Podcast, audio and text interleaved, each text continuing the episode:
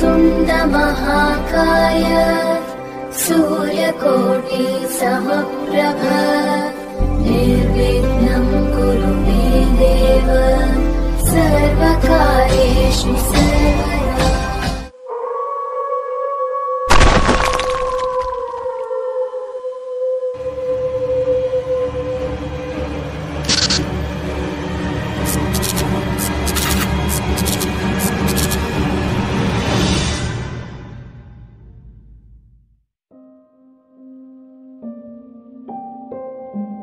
কাহিনী তত্ত্বে আপনাদের সকলকে স্বাগত। আজ কাহিনী তত্ত্বে আপনাদের জন্য রয়েছে আহসান হাবিবের গল্প, দেওয়ালের মানুষ। আহসান হাবিব, জন্ম পনেরোই নভেম্বর উনিশশো সাতান্ন খ্রিস্টাব্দে। তিনি বাংলাদেশের একজন জনপ্রিয় কার্টুনিস্ট এবং রম্য সাহিত্যিক ও কমিক বই লেখক। উল্টু বিল্টু পটলা ক্যাবলা তার তৈরি কিছু বিখ্যাত কমিক চরিত্র। তিনি জনপ্রিয় মাসিক রম্য পত্রিকা উন্মাদের বর্তমান প্রধান সম্পাদক। এছাড়া বেশ কিছু হাস্যরসাত্মক নাটক রচনা করে তিনি সুনাম কুড়িয়েছেন। তিনি জনপ্রিয় সাহিত্যিক হুমায়ুন আহমেদ এবং মোহাম্মদ জাফর ইকবালের সর্বকনিষ্ঠ ভ্রাতা। বাংলাদেশি কার্টুনের পিতা গ্র্যান্ডফাদার অফ জোকস আরও নানা রকম উপাধিতে তাকে ভূষিত করা হয়েছে। আজকের এই গল্পটি ভূত সমগ্র এই বইটি থেকে নেওয়া হয়েছে। শুরু হচ্ছে আজকের গল্প। দেওয়ালে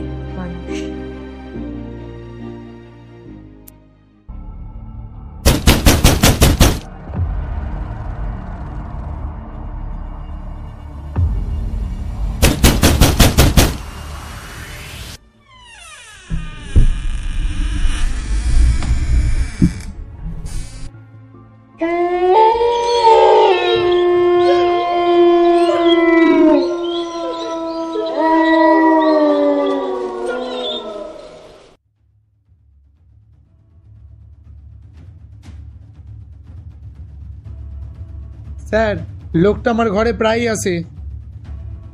তাই? জি আইসা ঘরের কোনায় খাড়াইয়া থাকে। হুম। খাড়াইয়া থাকে আর আমার দিকে চাইয়া থাকে। ব্যাস এই? জি। আচ্ছা দেখতে কেমন? মাথায় চুল কম কালো রোগা আর লম্বা। কত লম্বা? অনেক লম্বা। ছয় ফিট? না আরও। ঘরের ছাদে মাথা ঠেকে। হুম। ডাক্তারবাবু, এবার লোকটির দিকে ভালো করে তাকালেন নিরীহ লোকটি তার বাসার নতুন দারোয়ান। আসলে তার বাসার দারোয়ান লাগে না, কিন্তু তারপরেও একজনকে রাখা হয়েছে। এর পেছনে অবশ্য একটা গল্প রয়েছে। মাসখানেক আগেকার কথা।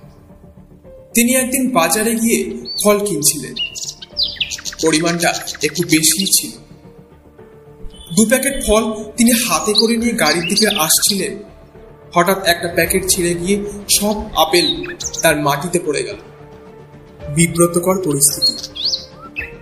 এ সময় কোত্থেকে একটা লোক ছুটে এসে সবগুলো আপেল কুড়িয়ে গাড়িতে উঠিয়ে দিল। ডাক্তার এই অবাঞ্ছিত সাহায্যের জন্য খুশি হয়ে তার দিকে একটা পঞ্চাশ টাকার নোট বাড়িয়ে দিলেন কিন্তু লোকটি নিল না। কি হলো? নাও। না স্যার টাকা লাগবে না। একটা চাকরি দেন। ডাক্তারবাবু তার বলার ভঙ্গিতে হেসে ফেললেন। চাকরি যেন পঞ্চাশ টাকার নোটের মতো। মানি ব্যাগে থাকে। মানি ব্যাগ থেকে যখন তখন বের করেই দেওয়া যায়। স্যার বেতন লাগবে না। পেটে ভাতে থাকতে দিলেই হইবে। ঠিক আছে। গাড়িতে ওঠো। লোকটি খুব ব্যস্ত হয়ে গাড়িতে উঠে বসল। তারপর থেকেই সে তার বাসার দারোয়ান। বেতন পনেরোশো টাকা। যদিও সে বলেছে বেতন লাগবে না। তার তিন কুলে কেউ নেই। শুধু থাকা আর খাওয়ার নিশ্চয়তা থাকলেই ইত্যাদি ইত্যাদি। তোমার তো তিন কুলে কেউ নেই কিন্তু এই লোক তো দেখছি তোমাকে ছাড়ছে না। প্রতিদিনই আসে। জি প্রতিদিন আসে। আচ্ছা লোকটা কীভাবে ঢোকে তোমার ঘরে? প্রথমে দেওয়াল ছেদ করিয়া হাতটা ঢুকায় তারপর ডান পাওড়া তারপর পুরা শরীর লডা দেয়ালের ভেতর দিয়ে? জি স্যার। ইন্টারেস্টিং। স্যার দেওয়ালে কোনো ক্ষতি হয় না। আমি হাত দিয়া দেখছি রং চঙও ওঠে না। কতক্ষণ থাকে?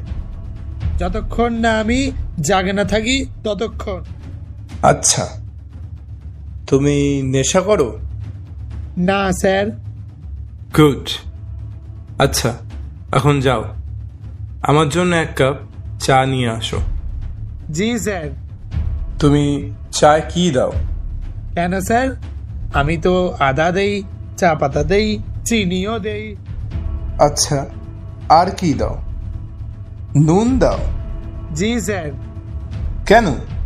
লবণ না দিলে আদা চা জমে না বাবু। ও আচ্ছা। স্যার এই যে চা। মকবুল? জি স্যার। তোমার ঘরে যে লোকটা আসে সব সময় তার মাথা ছাদে থাকে? না স্যার।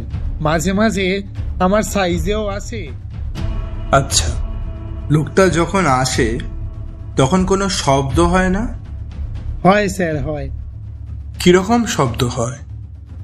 কাপড় ছেঁড়া শব্দ হয় আর পর পর করে একটা শব্দ হয়।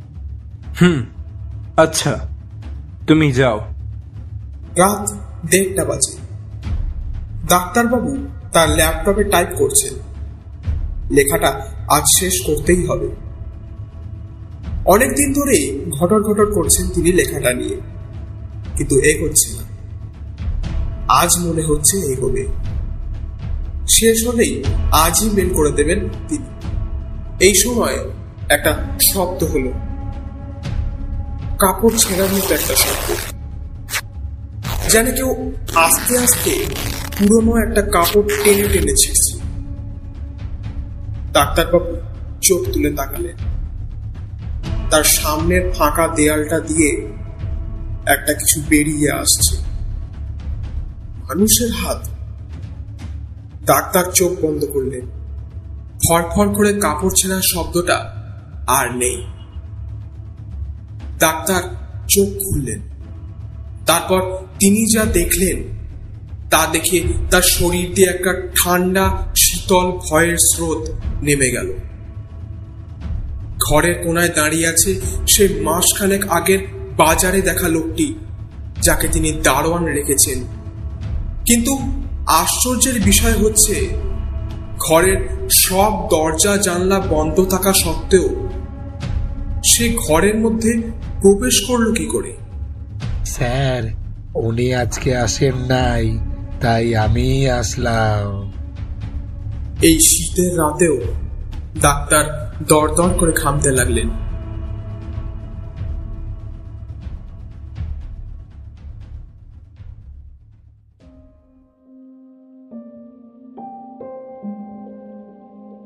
এতক্ষণ আপনারা শুনছিলেন দেওয়ালের মানুষ। গল্পের লেখক আহসান হাবিব। গল্প পাঠে অরিজিৎ। ডাক্তারের চরিত্রে প্রতিম। প্রধান চরিত্রে তমাল। পর্ব পরিচালনায় স্পেশাল এফেক্টস পোস্টার ডিজাইনিংয়ে ম্যাক গল্পের সূত্রধর আমি, আয়ত্রিকা। আশা করি আজকের গল্পটি আপনাদের ভালো লেগেছে। যদি আপনি এরকম ভৌতিক এবং সাসপেন্স গল্প শুনতে চান, তাহলে সাবস্ক্রাইব বাটনটি প্রেস করে বেল আইকনটি অন করে নিন, যাতে আমাদের পরের গল্প মিস না হয়।